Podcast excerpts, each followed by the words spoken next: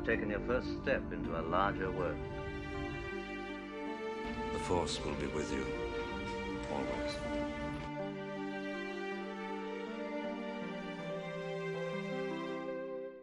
Welcome to First Steps, a Star Wars podcast, a journey from the Phantom Menace to the rise of Skywalker. Now, here are your hosts, Calvin, Andy, and Wyatt. At long last, Andy finally knows what I'm referencing when I say, Hello there. Welcome to First Steps, a Star Wars podcast, a chronological journey from the Phantom Menace to the Rise of Skywalker, one arc at a time. I'm Calvin. I've seen a lot of Star Wars. I'm Wyatt. I've also seen a lot of Star Wars, a really concentrated amount of Star Wars. I'm Andy, and I've seen a not insignificant amount of Star Wars. You have seen the prequel era. Yeah, Uh, the prequel era has come to a close for you, Andy. I was about to say, like, I've officially seen three Star Wars movies, but I've technically seen four if we're counting Clone Wars movie. So I I came up with a Starbucks drink. I wasn't going to. I Are you- was is the Starbucks sad drink about just you crying into your Starbucks drink? into my little cup? Uh, no. Um, although I I will say when I I like came home from after watching it and I cried and then I had to like call my friend and be like, "Hey, I watched Revenge of the you were pissed. It was Just to- hilarious. Yeah. I really was not having it. I was distraught. Yeah, so so Yeah, who gets Starbucks? Starbucks this week is this is kind of a double, but I feel like it counts. Is we're doing Darth Vader's Starbucks order. So, Okay. So this is what I imagine Darth Vader would order. This I thought was kind of funny. So I mm. imagine that he would order a b- iced black tea because he can't have a hot drink because he was all burned up and I feel like that would hurt. So he's got to have that nice ice cold black tea with honey to soothe his crispy asthmatic throat. And that is what I imagine And then, he would and then he encounters the main problem of not having a, a an accessible mouth anymore. Not, I know, I know. He he needs like a little a little straw. he needs like a very long straw. Could you imagine like a little twisty straw that like goes underneath the I'm sure that fan art exists of Vader like drinking from a straw. from a silly straw. But yeah, so that's that's my Starbucks drink. Let's talk about or I guess not my Starbucks Yeah. drink. Darth Vader's. Let's talk Yeah. about Revenge of the Sith. Yeah, Let's talk about listeners, rocks. if you couldn't tell this time on First Episode Star Wars podcast, we are doing an episode on the Revenge of the Sith and Andy's perspective, having seen the Revenge of the Sith after having only seen the Clone Wars. And we watched And- it in person together. We had a podcast Yeah. meetup and watched it and the Clone Wars finale, which will be next episode, in person together on the same night. Because the entire goal of the podcast is to make Andy suffer. But it was fun at least. like I had a good time. Yeah. It was hard. Uh, were- made excellent pretzels. I did. Oh, they were I very good. The $16 that we have made so far off of this podcast to purchase the ingredients. That's excellent. That's Yeah. very on brand.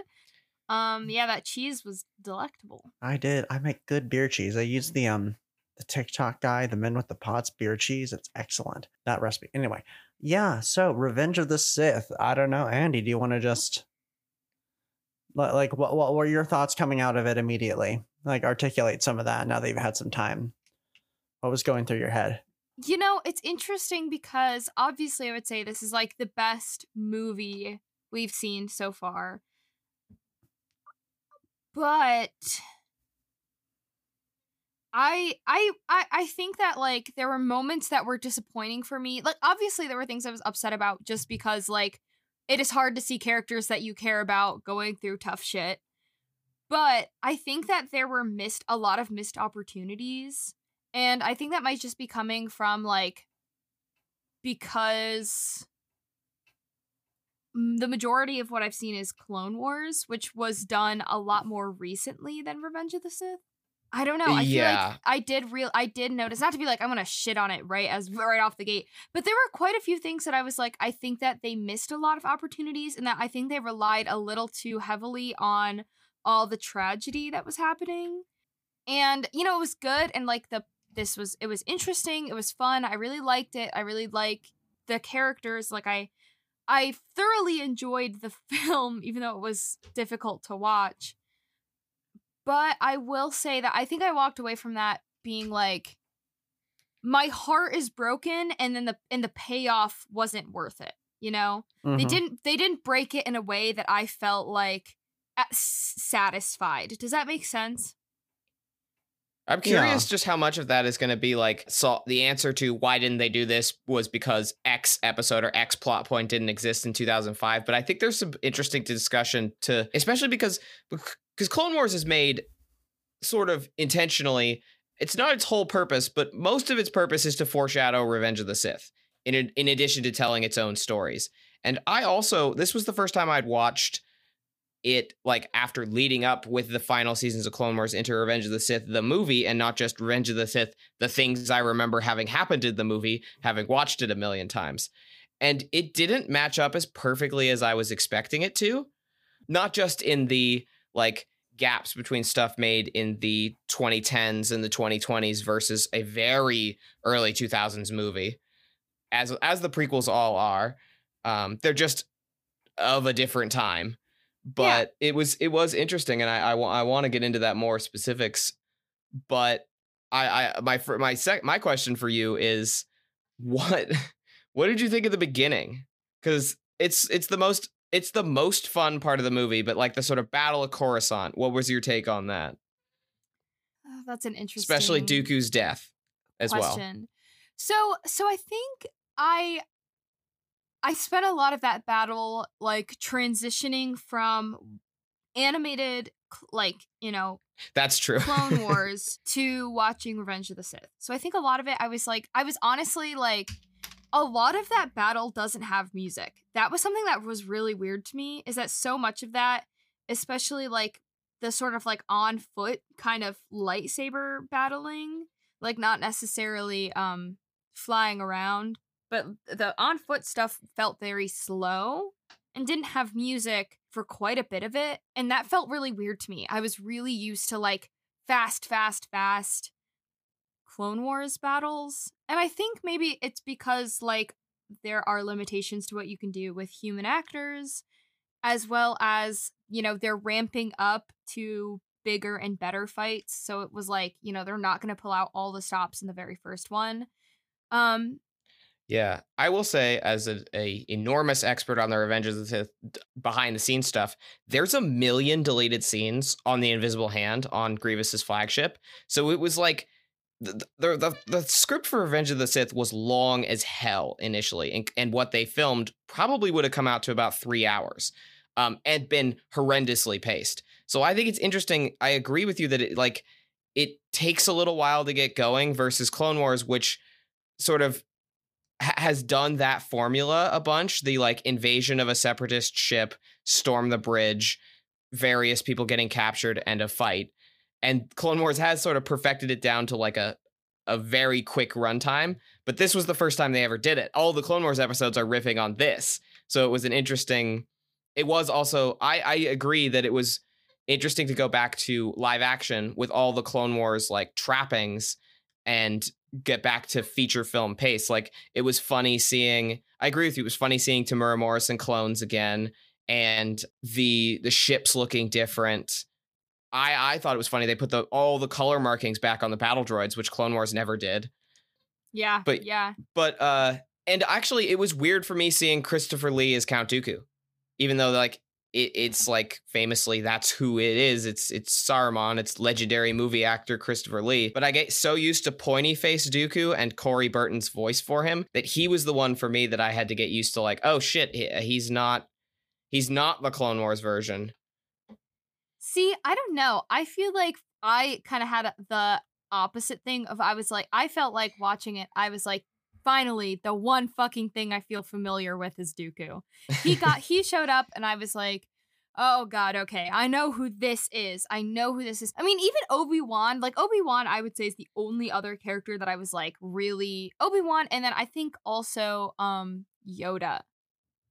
And Mace Windu. Also Mace Windu. I think they do an excellent job of animating Mace Windu in in Clone Wars, so it all of Yeah, those his voice is different, but his face is very similar. Yeah, so those I would say are the characters that I still was like, I know these characters. I know who these people are, and I feel attached to them in the same way that I feel attached to their Clone Wars counterparts.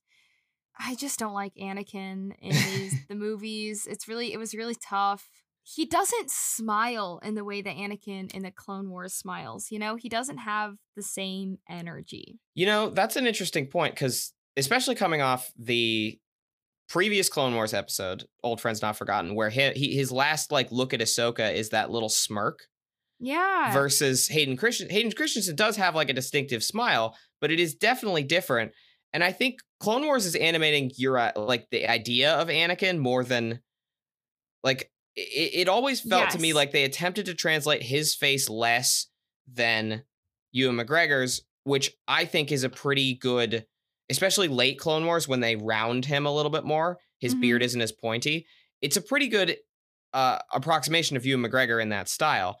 Whereas Anakin is always Clone Wars Anakin and prequel Anakin have always existed in two different spaces in my head, and that still remained true even when watching it as like a having in mind all of the Clone Wars stuff as much as I ever have.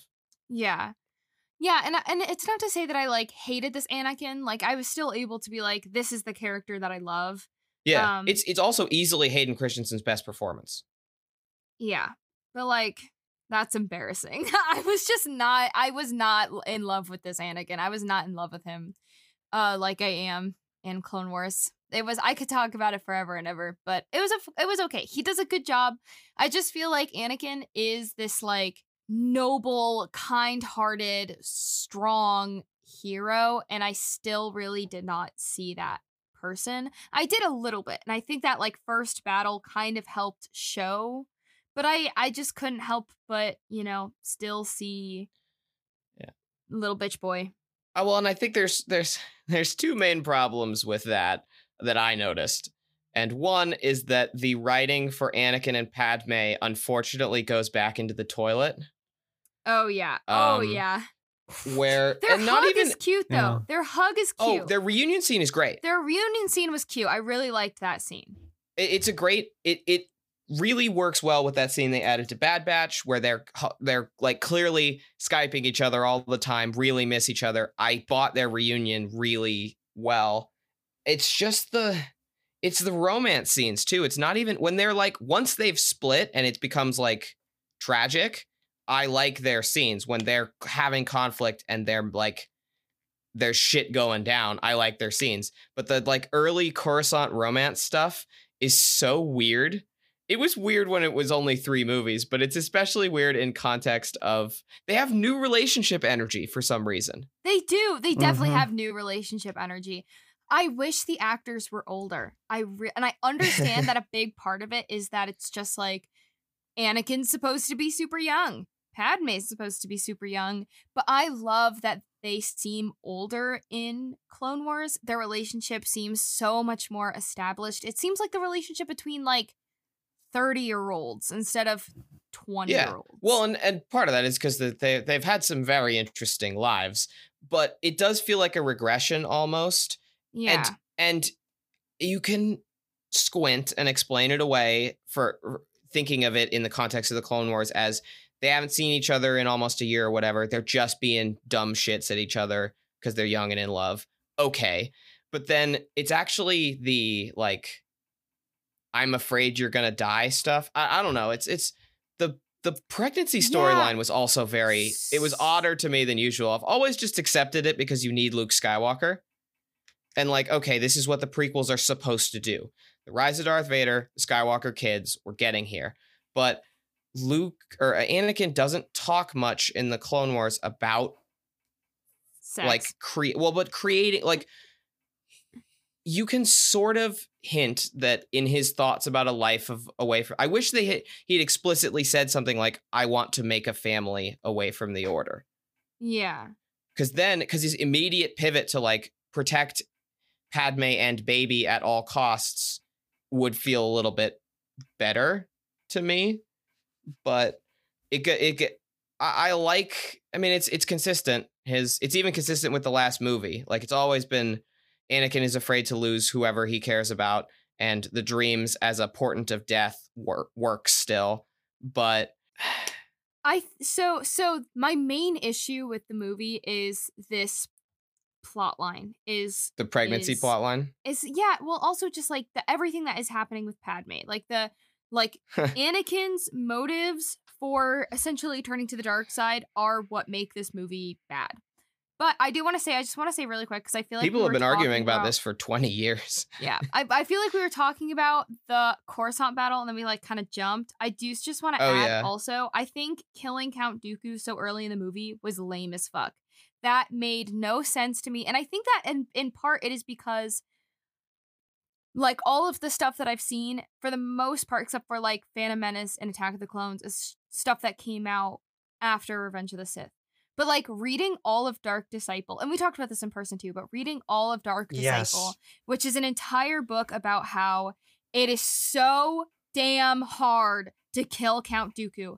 And we see fucking countless times. We saw in Attack of the Clones and fucking all of Clone Wars. They try and try and try again to defeat Count Dooku. And this man is just like unbeatable. He is so good.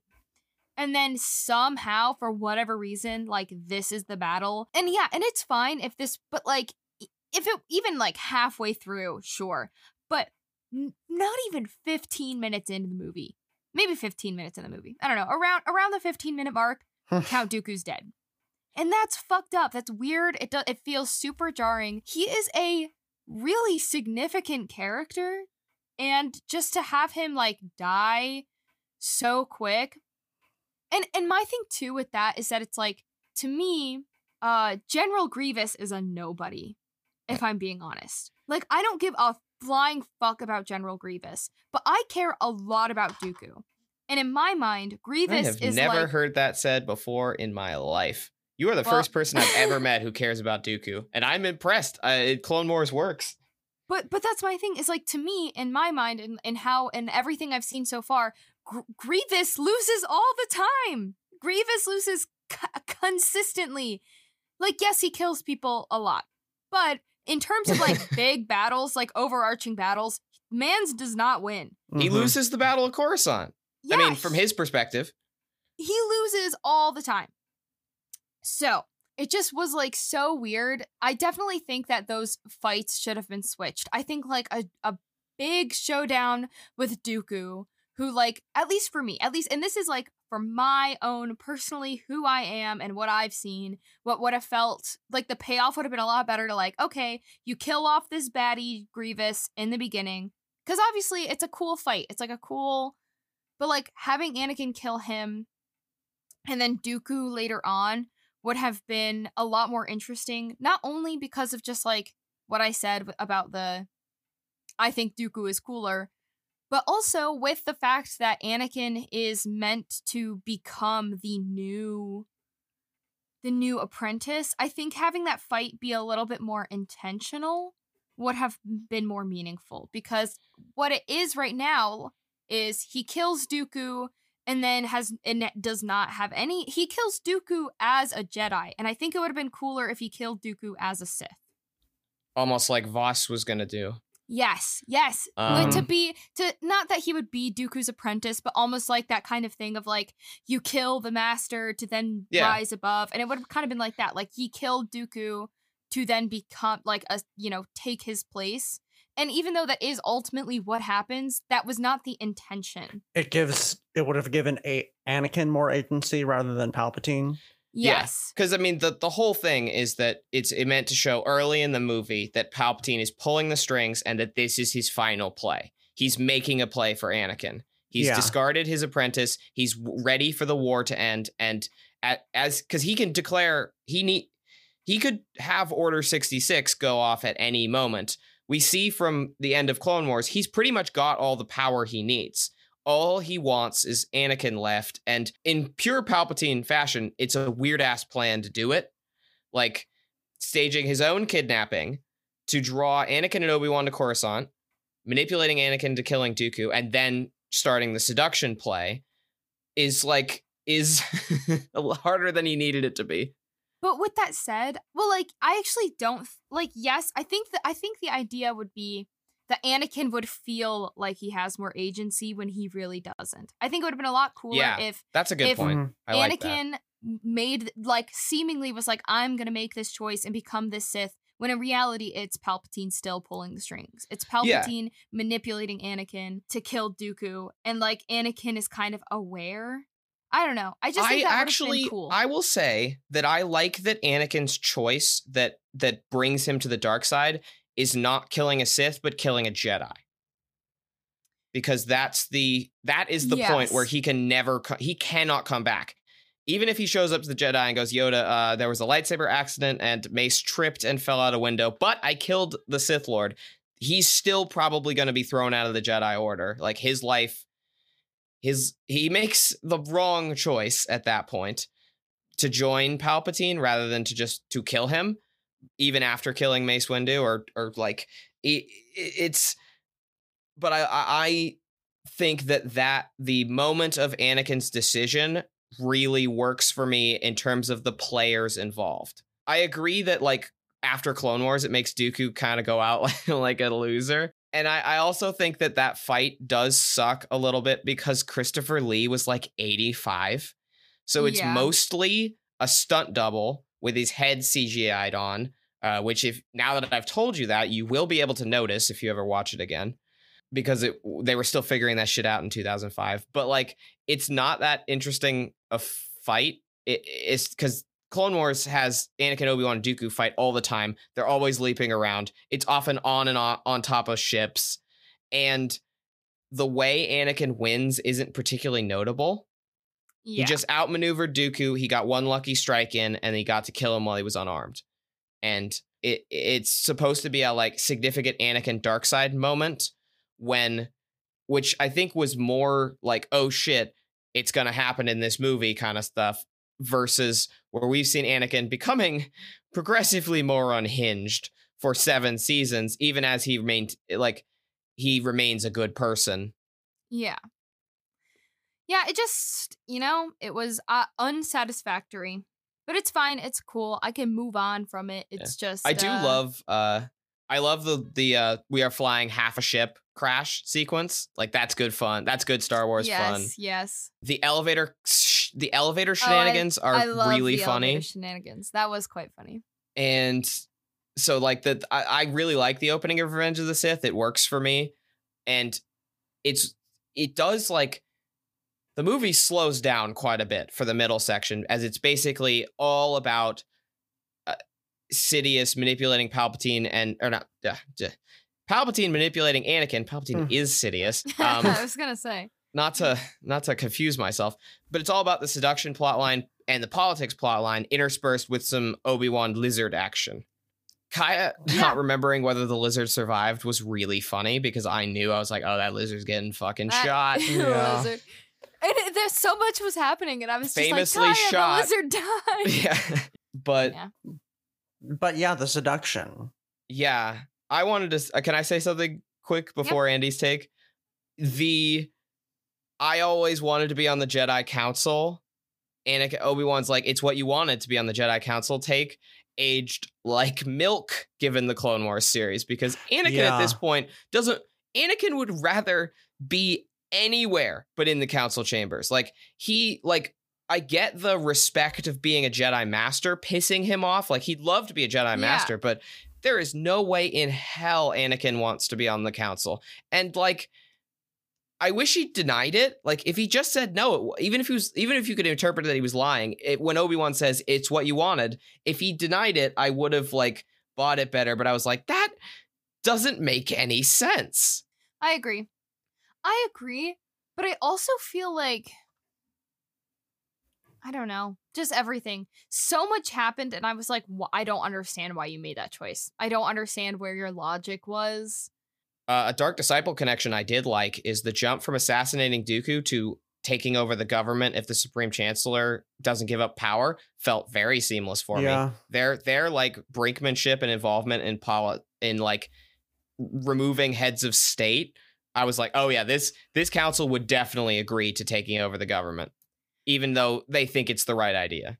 I want to say though, and like one of the the the the like I would say like capital. I would say there are two like capital letters like movie like f- like f- like fatal flaws of this film. And the first one is Anakin's motivation for, you know, joining Palpatine. And the second one is that it makes the Jedi Council look so damn good when the movie's over. And it it took and, and it does because here's my thing. They are psychopaths, right? and I feel like we've watched all of Clone Wars and and by the end of Clone Wars I'm like there are a bunch of crazy people on this fucking count. The Jedi are full of assholes.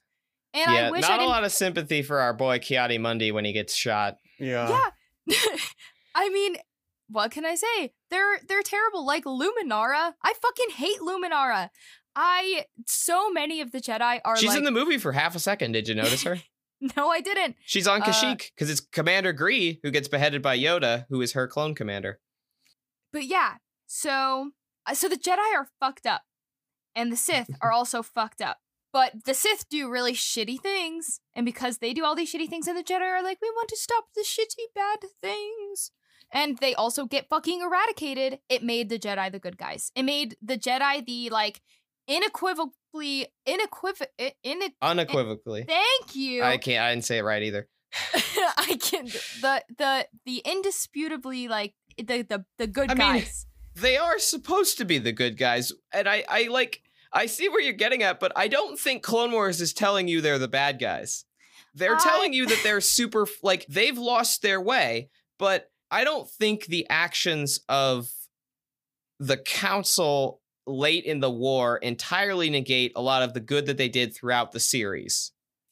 No, and I'm not saying that they, They very are- much did save quite a few planets. Yes. But I guess my thing is that it's like the I don't know if they're truly going to like atone for their sins. Yeah. Because shit hit the fan and they might be and they might do their Jedi thing where they're like, if we had been better, this wouldn't have happened. If we had not lost our way, the Sith wouldn't have risen again. And they'd be right. But it's like truly, truly like I guess I just feel yeah. I wish I I wish I had that moment. I wish I feel like, you know, we had some like Yoda BS, but I think like an acknowledgement of this is on us. Like it sucks, but like if we had not if this if the Jedi had not lost their way, this the Sith would not have risen. you might Um, get it, but I think it might be a while. But do you I'm know just what I thinking mean? about I'm thinking about Star Wars content right now that I can't tell you about. I feel but- like I f- they- Yes. Well, and they don't have to pay up. They don't have to Yeah. pay up. They don't have to. They don't have to atone in any I- way, shape, or form. I will say I, I don't think it'll shock you to know that as the two surviving Jedi at the end of the film, we will see Obi-Wan and Yoda again. yeah, I can't tell you when, but Well, I I he's got a series Well, coming yes. out. He's But got- yeah, I it's more about Obi-Wan. Yoda because Obi-Wan at this point like one wasn't actually calling many of the shots. Like he's he's depicted as like kind yeah. he's of just a kind of a guy. he well and he like he denounces the council at the end of dark disciple which i think is a fair, still a fairly ballsy move and then they don't listen to him and plot to overthrow the government without him they do it without obi-wan the voice of moderation they they send him off to win the war but their plot is is taken with him off world and he personally loses maybe the most in in the jedi purge for any of the people that survived so obi-wan i feel like eh, while we're going to get to him earlier, it's way more about the personal stuff for him. With Yoda, it's all about the big picture. And we see Yoda starting to realize, oh shit, the Jedi have gone, the, the Jedi have lost their way. But I think it's like the end of the Yoda arc makes it pretty clear that he like he thinks that any of this Jedi reform has to happen after the war. And there is no after the war, or there is, but there are no Jedi. And that's like Mhm. Yoda's huge mistake is not being like, okay, shit, we have to get our act together and really reevaluate what we're doing. And because he doesn't, the the Jedi all get killed. Yeah. I mean, this little green guy was in meetings with the Dark Lord of the Sith for like 15 years and never once noticed. Mhm. Yeah, yeah.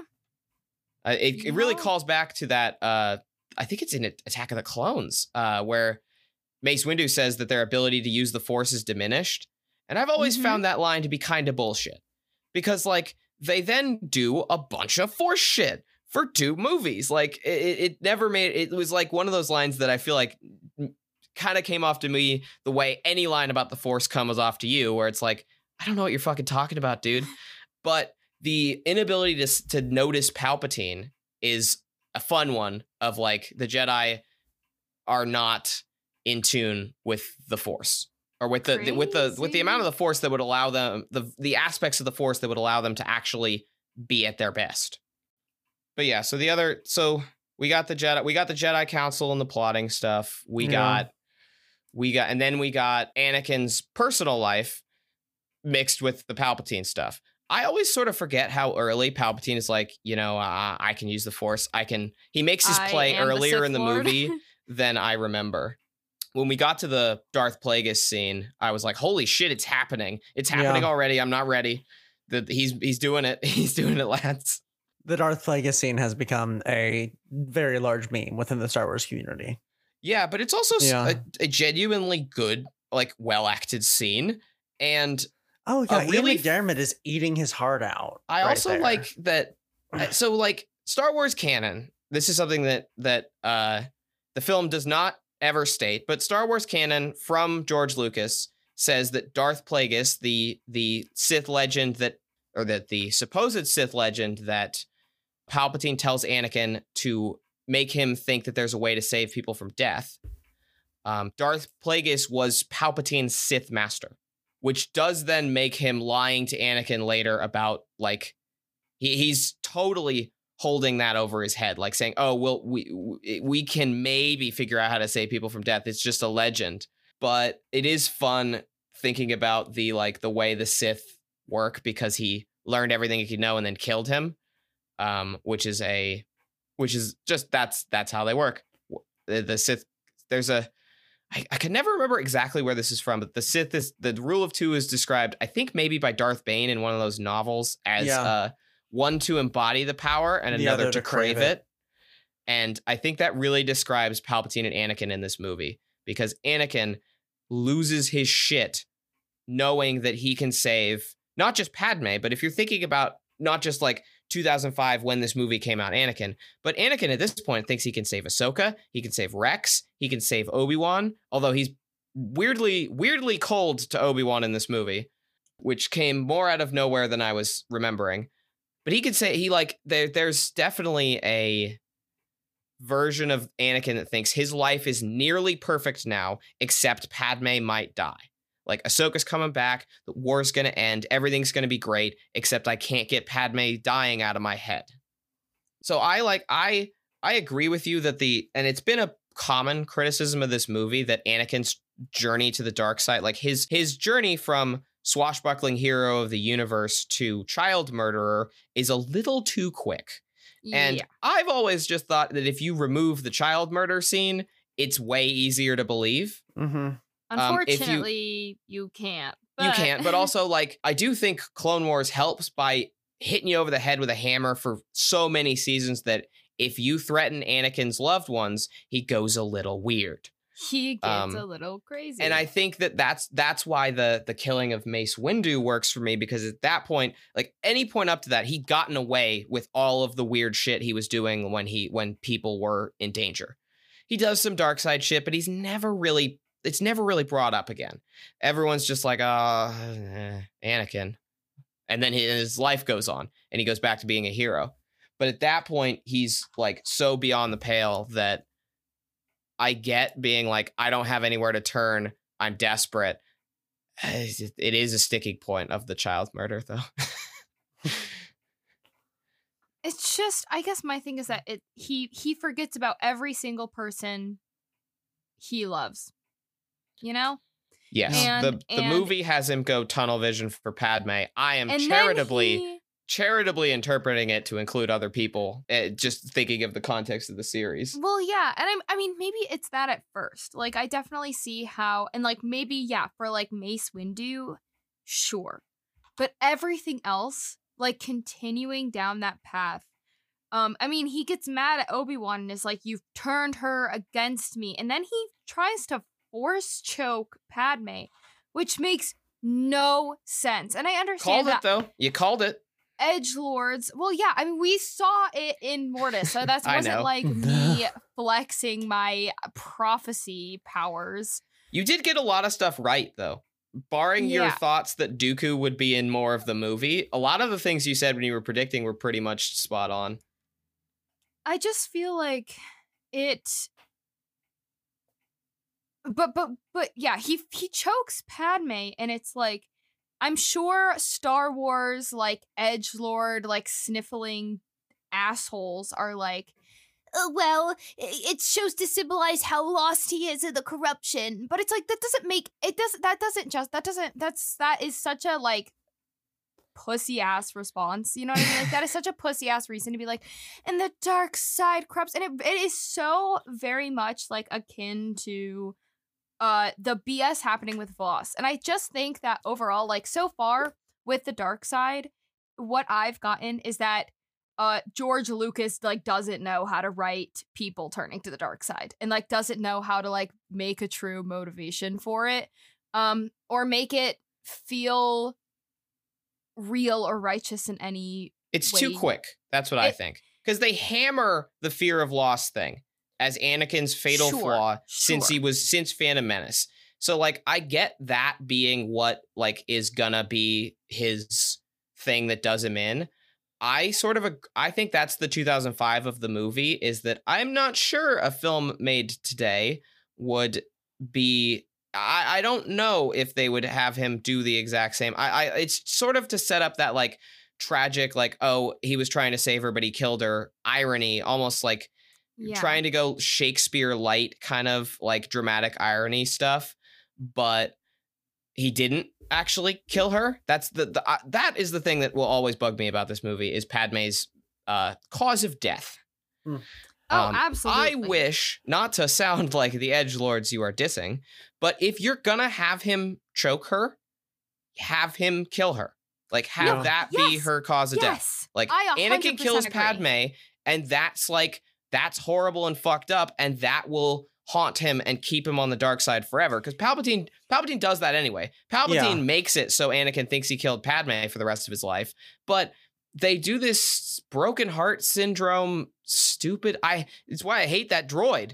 Uh, like it, I associate that uh, medical droid that Calvin was making the noises of with my least favorite plot point, maybe in all of Star Wars, especially as it's a beautiful scene of the twins being born intercut with Vader being built. yeah And like if I think if they committed a little harder to the unfortunate uh murder spousal murder that is going on, like if you're going to do it do it. I agree. I agree. I think if you're gonna do it, do it. I will say though, I, it is so like un Anakin like to be like, I killed Padme and I'm gonna stay where it got me. You know, I think that if if he had, I don't know, the Anakin that I know would be pissed. He'd be like, Palpatine, you lied to me. This is all your fault. You're the reason why this has all gone to shit, and I'm gonna kill you because I think if he wasn't in the suit, he would do that. But like his life is so destroyed physically as well that like he, he barely even has time to deal with it. Like that's and he's also I I I don't know how much of this is uh but it's been implied in legends I believe that suit Vader is far less powerful than like Anakin Vader like just a dude um and that his connection to the force is a little fucked up from his injuries and losing all of his limbs but I never really bought that a, a ton and I don't think Yeah. it's carried into new canon but like the idea of of him being weak at least at the beginning in the suit sort of makes me think about like because I feel like a, a thing of being a, a sort of a symptom, a side effect of being on the dark side is always plotting to overthrow your master. So Yeah. like I don't think Anakin's gonna be take it completely. It seems like he's gonna take it completely lying down at the end of the movie, but I, I think well, it'll be interesting to see what your take is on later Vader appearances and his motivation and what his motivations seem to be. I did want to mention one thing that I, Calvin, do you remember if this is like filmmakers' intent or a headcanon? Is that is that uh Anakin suspects that Padme is having an affair with Obi Wan? I don't know between. I don't I think I- it's I- between the two.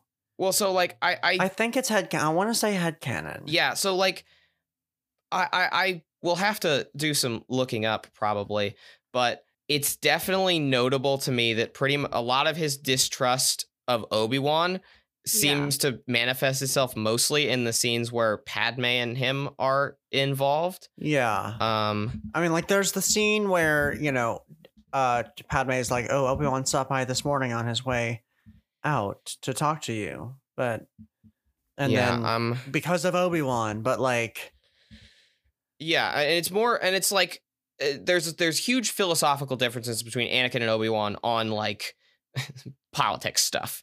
Sure. Um, and so when when Padme is like, "Holy shit, the democracy is about to be turned into an empire," which actually uh, this is uh, something interesting to discuss, uh, is that Padme, who is grossly underserved in this movie, and that reason is because all of her scenes were cut, yeah, basically. oh wow. She had a huge subplot with Bail Organa about the foundings of a resistance movement to the empire, to what that what was becoming the empire, and her wariness about Palpatine. You could see what's left of it in her scene with Anakin, where she asks, "Do you think we're on the wrong side?" Out of nowhere, um, and that's Yeah. because it's mid subplot of her being uh like a, a dissident.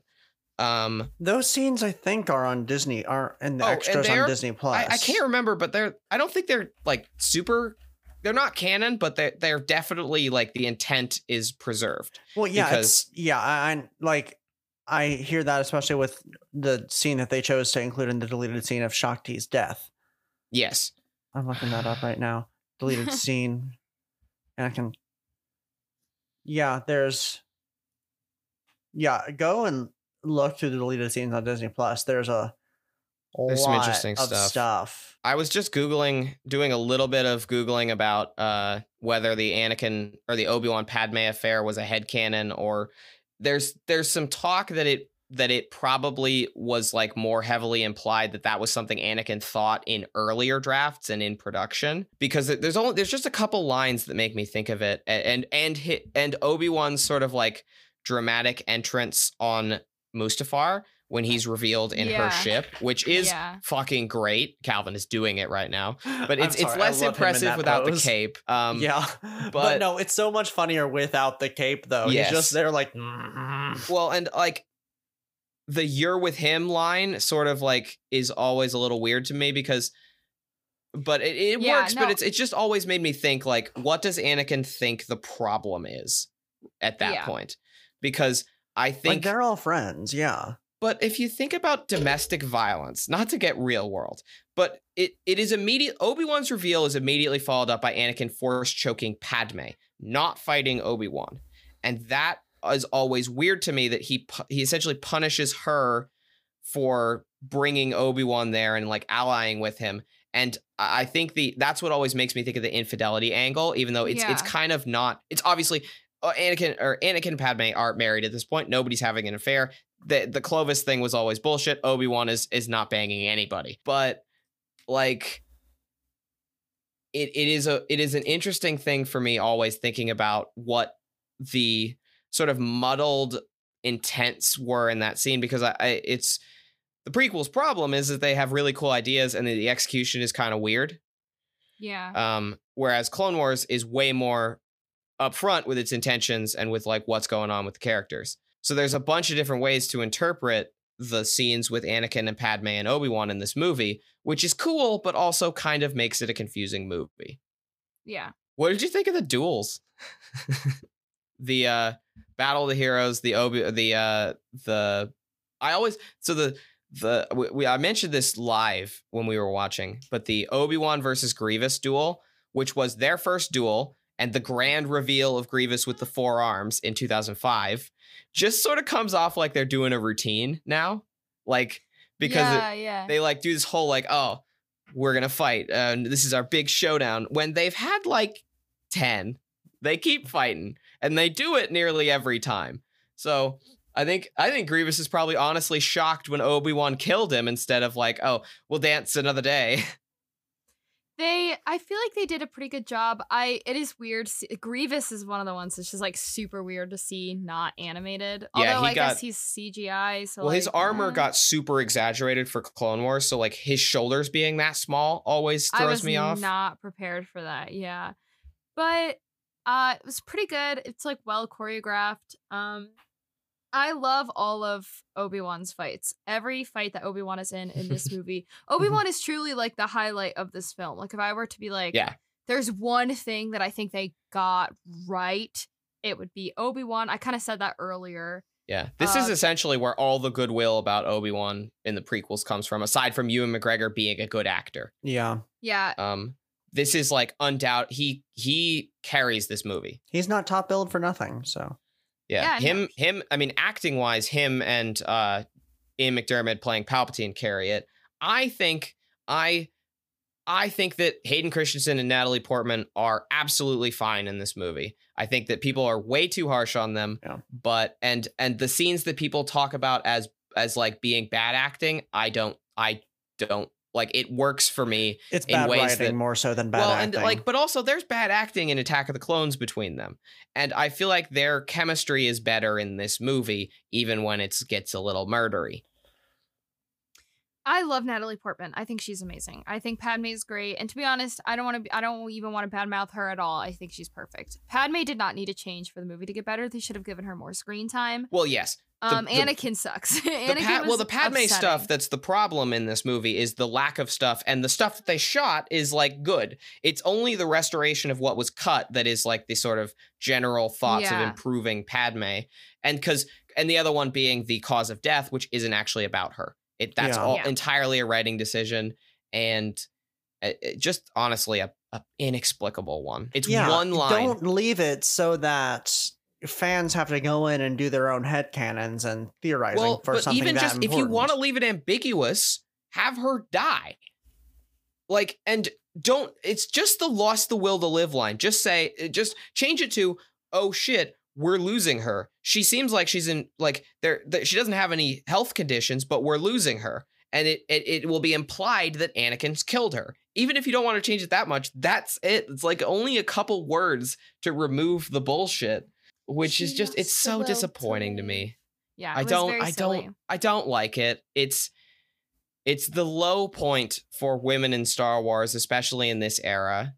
Um I will say we're as we enter Clone Wars sort of straddles the eras of Star Wars being good to its female characters. Like Carrie Fisher as Princess Leia in the original movies, you have not seen them. Legendary, but she was one of the only women. um and the prequels are not great to Natalie Portman's Padme. But by the time we get to the Disney era, the uh, sort of Ahsoka becoming the awesome character that she is heralds a new era of treating women like people, which is good. We love we love that. Yeah. Um, because because Star Wars sort of that's that contributed to Star Wars earning its bullshit reputation as a boys nerd thing. Because the sort of lack of representation on screen led to lack of representation off screen where female fans were ignored. And I'm getting on a soapbox here, but I'm just annoyed at this this particular decision in the movie as emblematic of because Padme is also the only significant woman in this movie because unfortunately our awesome our awesome other female character Ahsoka doesn't exist yet and in canon is off on Mandalore doesn't doesn't get to interact with any of the people in this movie bar off-screen Obi-Wan stuff in the later episodes but she doesn't get to interact with Anakin crucially because she doesn't exist yet so it means that the only significant female character in the movie had her plot scenes cut a bullshit death and got domestic violence done to her Yeah.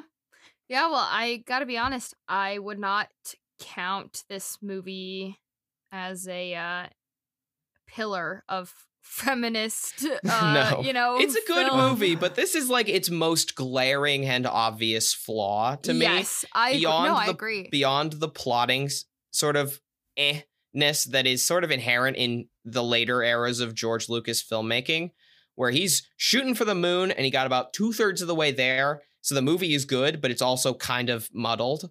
I do also want to say this is this. I think I'm gonna make. I, I I wasn't sure about this before, but I think I'm going to state my opinion. This is John Williams' Star Wars masterpiece. The for The, score, the yeah. soundtrack, it's that good. It doesn't have the same like classic themes as the rest of the movies, as like the because it's it's the sixth one they made, but all of the like emotional music for the entire last hour of the movie is pitch perfect. I agree. I think that um the music is excellent, except for like the lack of music in the beginning for certain parts of that Yeah. fight, which is just jarring. Um, My guess would be my guess would be regarding that that it's similar to in I think Attack of the Clones also has some things like this, which is where after the soundtrack was written and recorded, the film changed in edit. So the music no longer matched the scenes.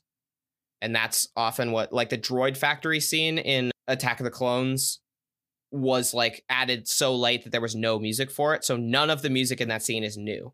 And the Coruscant battle has similar things where it's using music from Phantom Menace in parts and there's no music. And I would guess that it's a similar reason. But yeah, I would agree. The music is pretty good.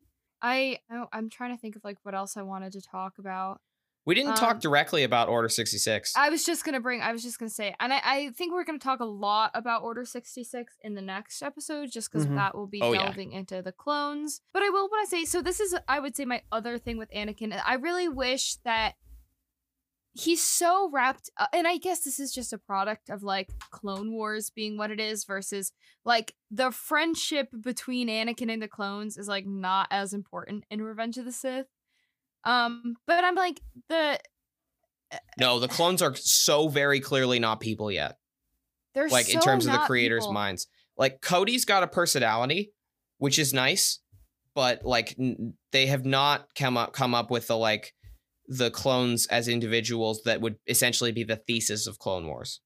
Yeah, and and I think that I, I kind of said this when we were watching the movie, but like the thought of like they are this has to be devastating for the clones. Like obviously, I mean, think about how much Commander that. Wolffe loved Plo Koon, and here it literally showed him on screen crashing into his ship. yeah. Um, Is that So it's supposed to be Commander Wolffe in the Arc 170? I that better well be, otherwise, Oh, that's true. He would have called the ranking officer. yeah. Oh shit. So yeah, so I, I feel like I really would have liked to see some sort of reaction from Anakin with that, but he, but again, like nobody gave a fuck about the clones. Anakin and the clones aren't friends in Revenge of the Sith, and Well, and he's so into whatever's happening with Padme that doesn't. That I guess Yeah, he doesn't care. That's what I was gonna say. Is that he's like so so far gone at this point that he doesn't he doesn't care about his friendship with Obi Wan like in movie. Mhm. Yeah. So like I I get that, but I think that is why it, the Clone Wars finale. We'll get into this more, but works as a perfect companion piece to me Yeah. because this movie is about Anakin, Padme, and Obi Wan, and Palpatine. But like it is about what happens to them, and then it is about what happens overall to the galaxy at the end of the Clone War. yeah. And then the Clone Wars finale is what happens to Ahsoka, the main character, but also like what happened, what is the what answering the question like what is the clone's purpose in terms of plot reasons, but also like how does the end of the war affect them, which is to say it's not great. Yeah. Yeah, Um, no, eh, that that really like fucked me up. And I kind of knew that this is this it was heading towards this cuz eh, you know, stormtroopers are, eh, you know, an iconic Star Wars. yeah, I was curious thing. whether you knew about stormtroopers because you hadn't you hadn't you mentioned them when we were watching live. And I was like, oh shit, Andy does know about stormtroopers. I was curious whether you'd connected, like, probably having seen a stormtrooper helmet to the clones. Yeah, yeah, well they they look very similar if not the exact same. I Not don't think they're exactly, the exact same, but very they- similar. they are extremely similar. So I kind of always knew that it was head, but I, I didn't know. Like I don't know. I guess I didn't one hundred percent know, but, But I did. The Order kind of know. 66 arc, the conspiracy arc in Clone Wars, does, like, say the name out loud, as well as introducing the idea of a contingency plan to kill Jedi. Oh, once once order we once we got to that arc, I definitely knew I was- that I was so were- disappointed because I, I was waiting for it to completely come out of nowhere. Um, and I forgot that the, the like a key bit of that and then making the Clone Wars finale hit as hard as it does is that arc has to happen. But it's good. I I I do like also that I was keeping an eye on aside from one, all of the Jedi killed are Jedi we've spent time with in the Clone Wars. Uh, yeah, yeah. Which I feel like it was you reacted pretty strongly to well it wasn't at the time because they didn't clone wars did well it was I mean, intentional for Clone Yes. Wars to Oh, yeah. show off all those yes Jedi, yes yeah. yes the fact that plo koon is chosen as ahsoka's mentor and that aayla secura makes like some well regarded recurring appearances and even ki-adi-mundi when he's not holding the idiot ball gets some like good screen time in the episodes um Kit Fisto. yeah well that's that was the one i remember that like because screaming. calvin calvin and i I have that moment. obviously know Yeah. that all three of those Jedi go out in 10 seconds. And you are here thinking it's going to be a four on one fight. So when he does the corkscrew and murks those two immediately, uh, that was, I think, the funniest reaction you had in the movie. You were like, oh no. I just really wasn't prepared for them to all die. I don't know. Like, I guess I knew. And, like, we've talked about this before, but I was like, I knew that something was going to happen to the Jedi, and I knew that they were going to essentially be eradicated. But you didn't know how, and you didn't, know didn't it was going to be that sad. And I didn't also didn't realize that eradicated meant like literally everyone died. Like not a Mhm. single except for literally except for Obi-Wan and Yoda. yeah, we don't know if dead. we don't know if Obi Wan's message that he sent out warning them to stay away from the temple reached anybody. I guess we know that Ahsoka's out there. Yeah. Well, yes, but But that was uh, not Revenge of the Sith like no. relevant. Well, and and it, it, it definitely Obi Wan and Yoda are the two most significant Jedi to live. Sure. They're huge. They're they're hugely important members of the Jedi Council. Uh, I don't know how visible Yoda is in universe, but I would imagine Obi Wan is decently well known in the Republic uh, as a war hero. Okay, I can't imagine people don't know who Yoda Yeah, is. But like, I feel like they know who Yoda is. I, like, I, to continue That my would- analogy, were we he's saying he's the Pope. like the Pope. I was just saying. but just like saying, you don't really Pope. know who's the pope he's a guy and he's the head of the religion but like if if asked to pick the pope out of a lineup of old guys you wouldn't be able to yoda No. gets away with it a little bit more because he's got those fucking ears but No, I feel like I would know who the Pope was because he's he has fancy outfits. okay but if you put five old guys in the pope outfit. Like yoda is wearing jedi robes. If you put five short jedi like you You're like, you put him next Yoda? to you put him next to pink yoda evan pl and But- Yaddle. but uh no where- where was i going? I, I just thought of something. Oh my i really was proud of uh it, what if the pope dueled joe biden as the uh mace windu palpatine fight because that is just in like the white house essentially Oh. Yeah. Yes. Yeah. like that is always cracks me up whenever i watch this movie is the the duel in palpatine's office and in the uh senate rotunda in when he fights yoda that is just crazy to me that they that that's the setting of the duels he dueled he had back-to-back lightsaber duels in essentially the white house and the us congress Yeah. I, I Yeah. also did. It was it, it. The Jedi, like, or the politics stuff of this era are very like Bush era and reactions to the Iraq War, Mhm. um, and the and and a lot of the the geopolitics of the '90s as well. But it was funny when the Jedi were talking about overthrowing the government to uh, ensure a peaceful transition, and I was like, this hits a little different after 2020 because the Jedi aren't usually the Jedi are not the allegories for right wingers here. They're not even really an allegory for any religious thing in America, as much as a lot of the other stuff are allegories for things in America. hmm Uh, yeah, Nute Nute Gunray Nute Gunray went out like a bitch, as he should. I do. Um, It is funny because I, I think that it is partially the like rockin' John Williams, but the murder of all the separatist like corporate leaders is kind of a fun scene. Well, yeah, oh, and it's that is a very fun. Scene. And scene. that's He's I love how it's intercut with the Palpatine speech.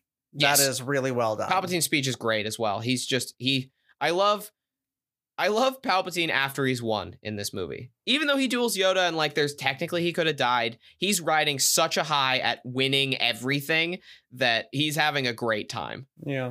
He gets so ugly though, and that was crazy. Yeah. That, that, was, was psycho. I was not ready for him to look like that. yeah. That is I suppose that would come out of nowhere. Um Yeah, I yeah yeah.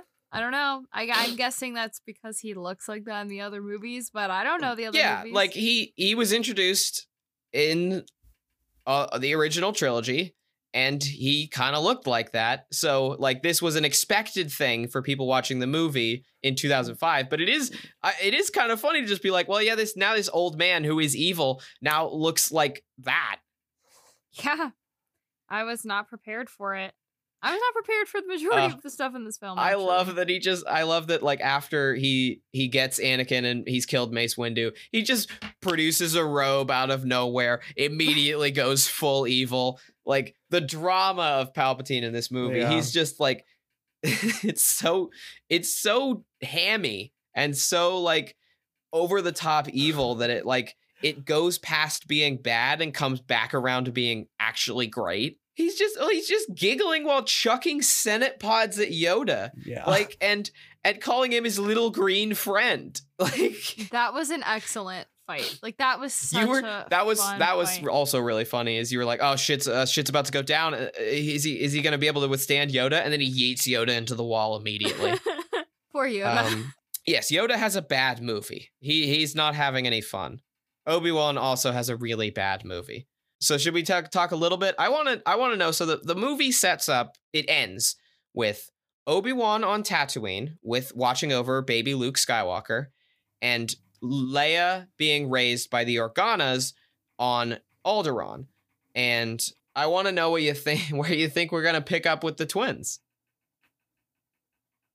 so I think that I- it's not the next piece of Star Wars content we're gonna watch, but I'm just curious, given that Yeah, the next like, it, but the original we're we're getting we're getting now gonna be like where everything in in the prequel era was leading up to Revenge of the Sith. Everything we're gonna watch now is leading up to the original trilogy. Like yes. that's the that's the end goal of like the television shows we're going to see even as they deal with different characters they're leading to a new hope empire strikes back and return of the jedi So I I I really thought that choice to have Obi I mean obviously it's like to everyone else I'm sure it's like obviously Obi-Wan's on Tatooine with Luke because that's where they're going to be in the movie.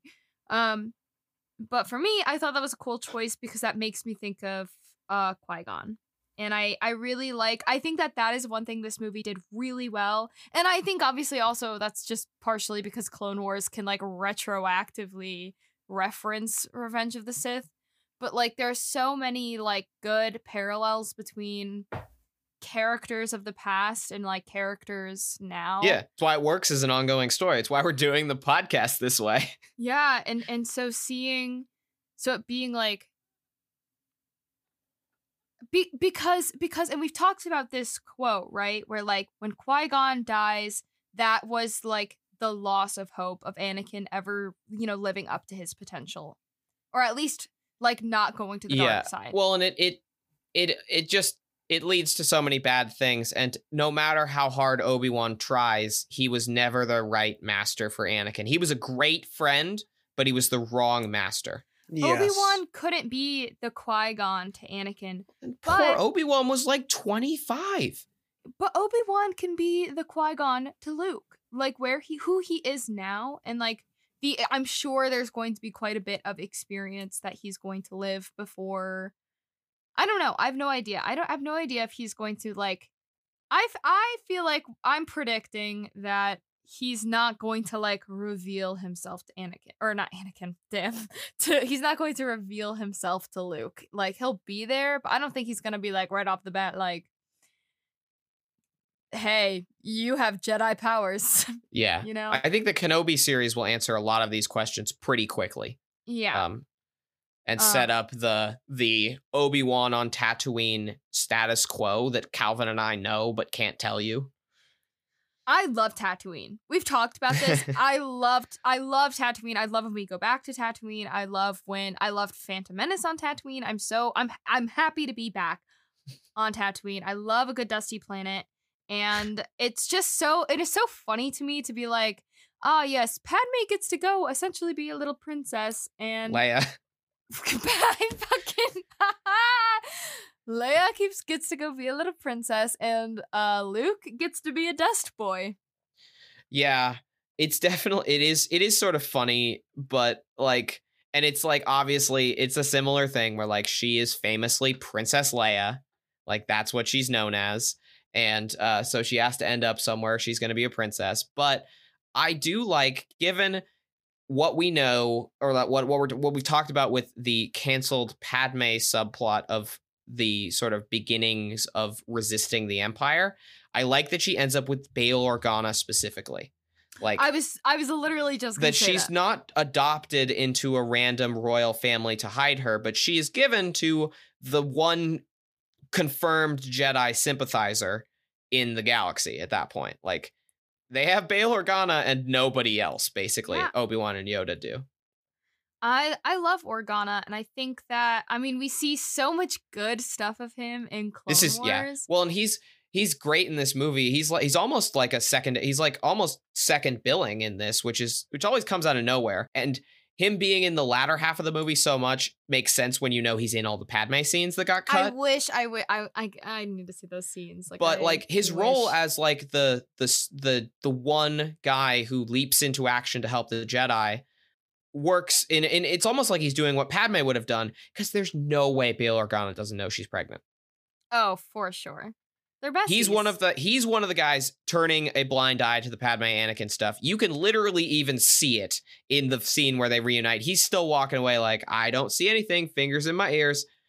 he's there he's there uh, there's a there's in in clone wars there's that episode where padme has anakin's lightsaber Oh yeah, that's when he starts to figure it out. yeah yeah so he 100% Yeah, knows That's actually so. Now that we're done, Padme is unfortunately dead. I think the list of people who know about the Padme Anakin relationship is Rex, Obi Wan, Ahsoka, Bail Organa. I think Yoda knows, yoda um, knows and uh, uh I guess R.I.P. Clovis. Clovis knew. And that's true 3PO and R2. Oh yes, and the droids, yes. but not um, anymore But the droids Maybe are R2 well, yeah, they did. R2 knows. R2 notably has not had his memory erased yeah, because R2 he can't won't talk. spill his guts to anyone who asks. I do. It is well, and that is I will say is a is is one of the sort of like retconiest retcons because the prequels didn't exist when they made the originals. So like some lines don't make sense. So they're like, okay, we wiped 3PO's mind. It does give mo most of the retcons honestly give like funny in universe interpretations, which is like Bail Organa now owns 3PO. He's known 3PO for three at least three years. He wipes his mind because he's he's so fucking annoying. That is pretty funny actually And then C3PO, I, I, I will say, is gonna be pretty a consistent character. So he wiped his memory, but he could not get rid of his personality. I I really love 3PO going from being like this sad, sad little droid on Tatooine being repaired by Anakin to like being the droid of this like hotshot senator to then being Organa's droid. Like 3PO really moved up in the world. Yeah, and it's like he gets to sort of fulfill his life's purpose as a as a protocol droid in a way he Yeah. would never would have gotten to on Tatooine. Obviously, it's a bad time for everyone now that the Empire's been so like his life, his droid life isn't amazing. He had to get his memory wiped. All his friend, most of his friends are dead, and now he doesn't remember them. But Haha. yeah, it doesn't. It's interesting, Calvin. Interesting parallel to Redacted, where they give that a lot more weight. Yeah. I was That just should have thinking been about that, that. should have been here.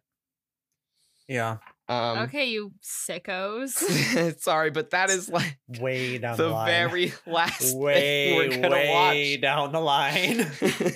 I can't say it. I super can't say it.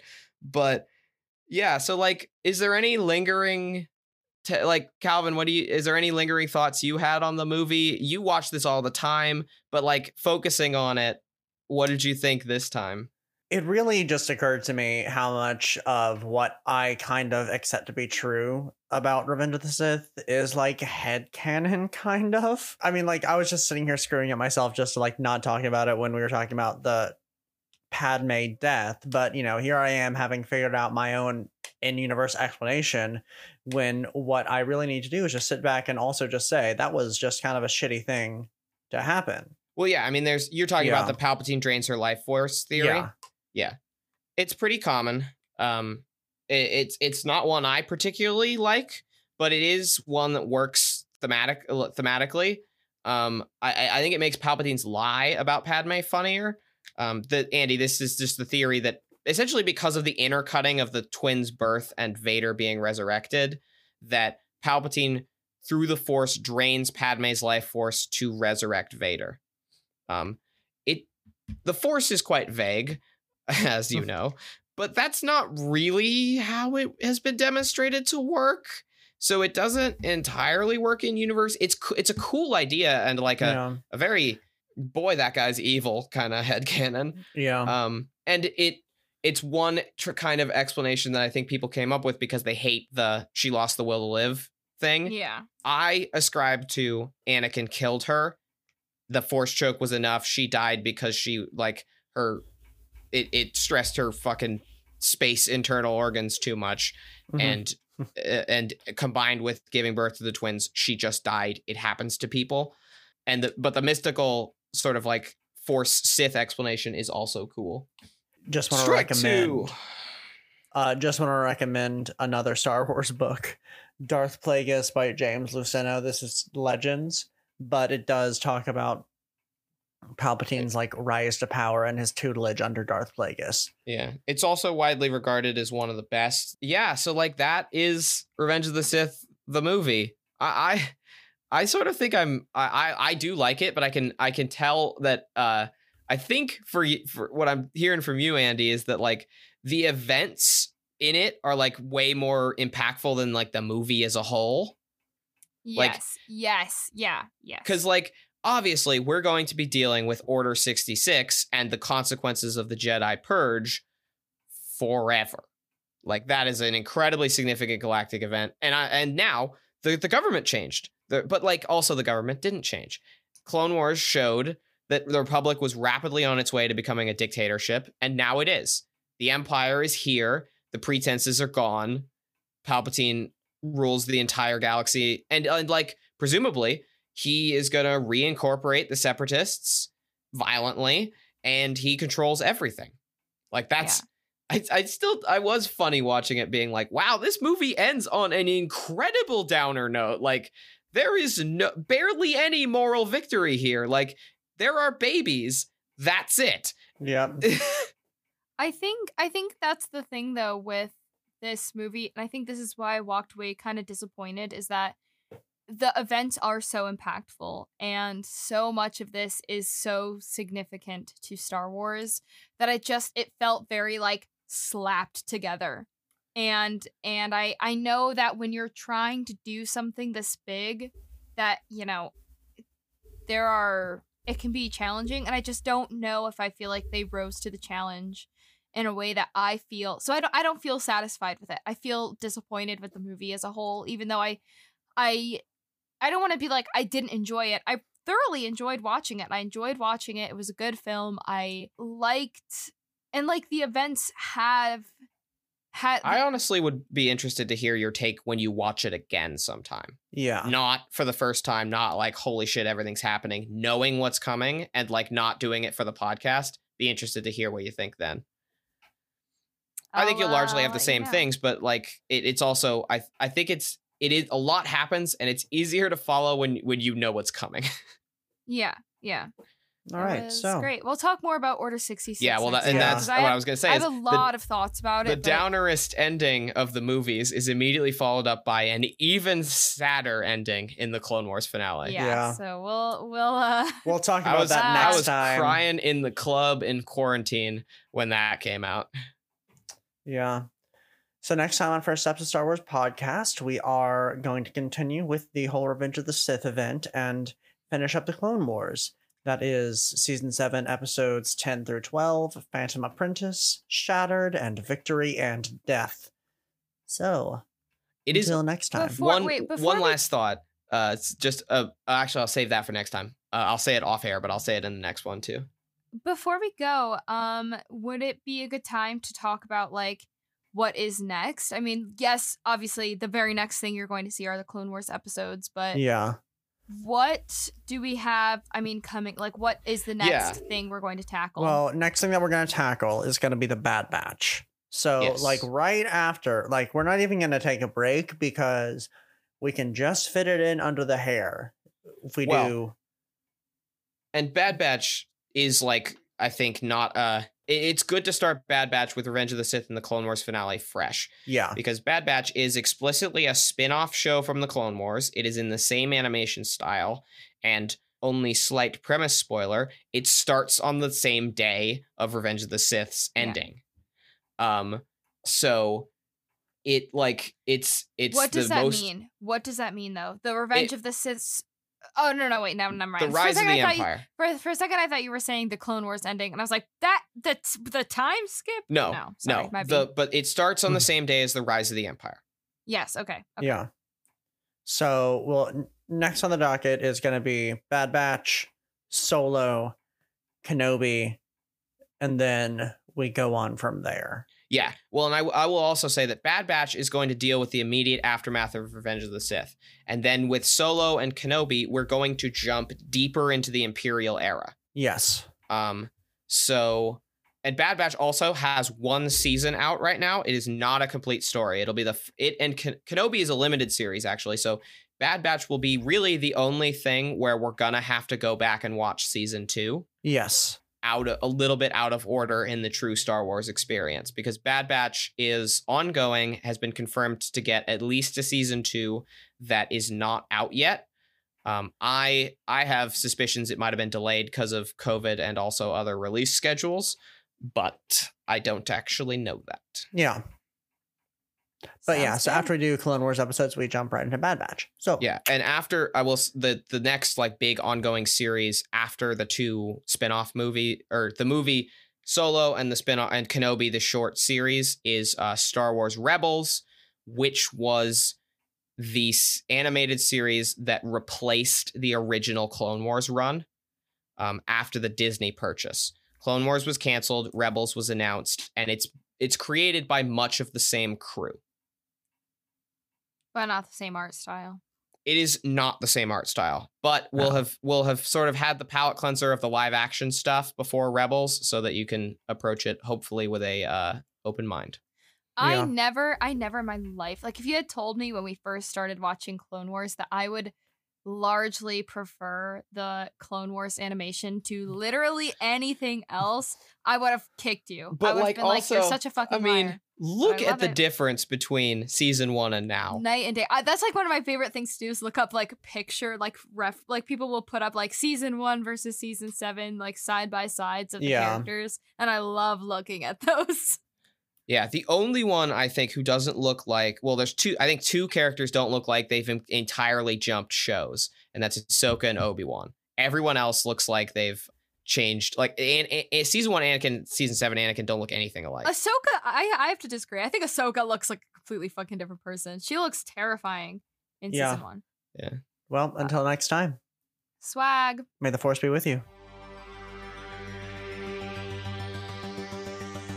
Thank you guys for listening to First Steps, a Star Wars podcast. You can find us on Facebook at First Steps, a Star Wars podcast, on Twitter at First Steps SW, and on Instagram at First Step Star Wars. You can stream us on any of the major podcast handles, and you can rate and review us on Apple Podcast. Thank you guys for listening. Thank you. Thanks a lot.